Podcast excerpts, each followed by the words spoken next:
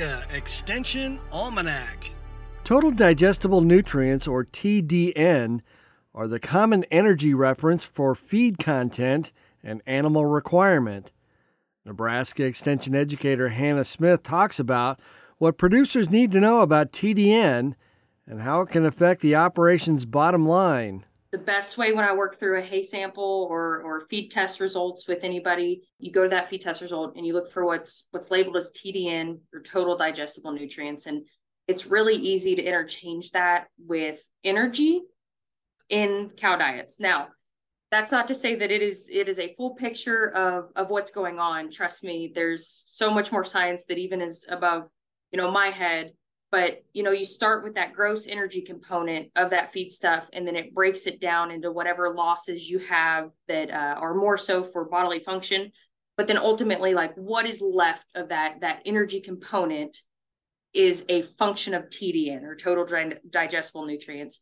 And that's where our energy source is going to come from within our cows. And so thinking about what a cow needs to survive protein and energy and then you know we can dive farther into minerals et cetera in another day.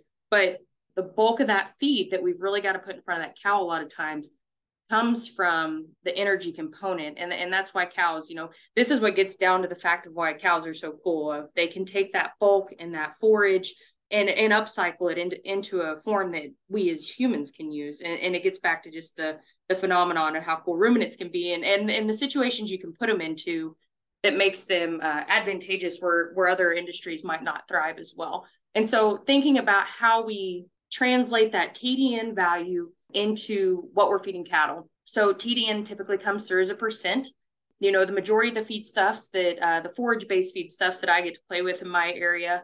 In the article, I listed like your native prairie hays, your meadow hay, Sandhills Range, and Sandhills Meadow. You know, those are always going to play in the ballpark of 48% to 62%, depending on the time of the year, right? Like there's ranges in those, obviously, depending on how mature plants are, how well things were put up or harvested.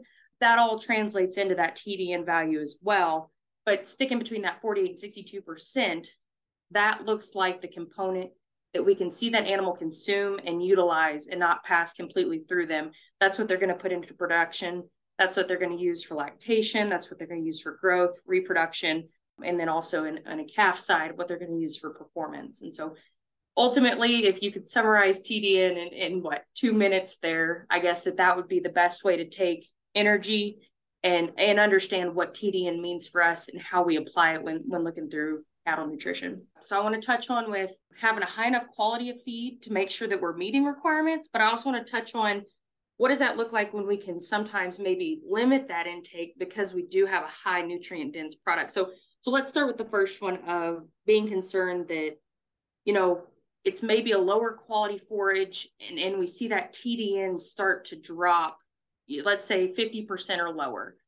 What we're running into there is uh, the the interaction between protein and intake is is part of that. You know, with if you uh, here's a plug for Dr. Mullenix. If you haven't had a chance, go back and listen to his protein podcast because he does a great job of explaining that at seven percent we see a huge drop off. You know, if you get below seven percent protein, a huge drop off in intakes. And it's just, it starts to be that the quality that is related to that. So as your protein drops, typically your TDN drops because your plants tend to be maybe a little bit more mature.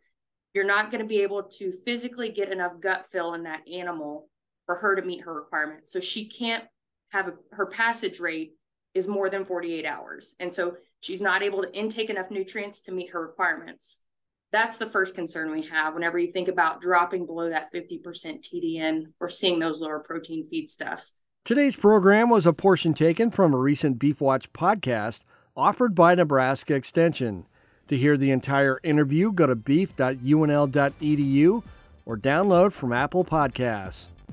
For Nebraska Extension Almanac, I'm Brad Mills. Nebraska Extension Almanac is a production of IANR Media and Nebraska Extension. For more information on how your university is serving Nebraskans, go to extension.unl.edu.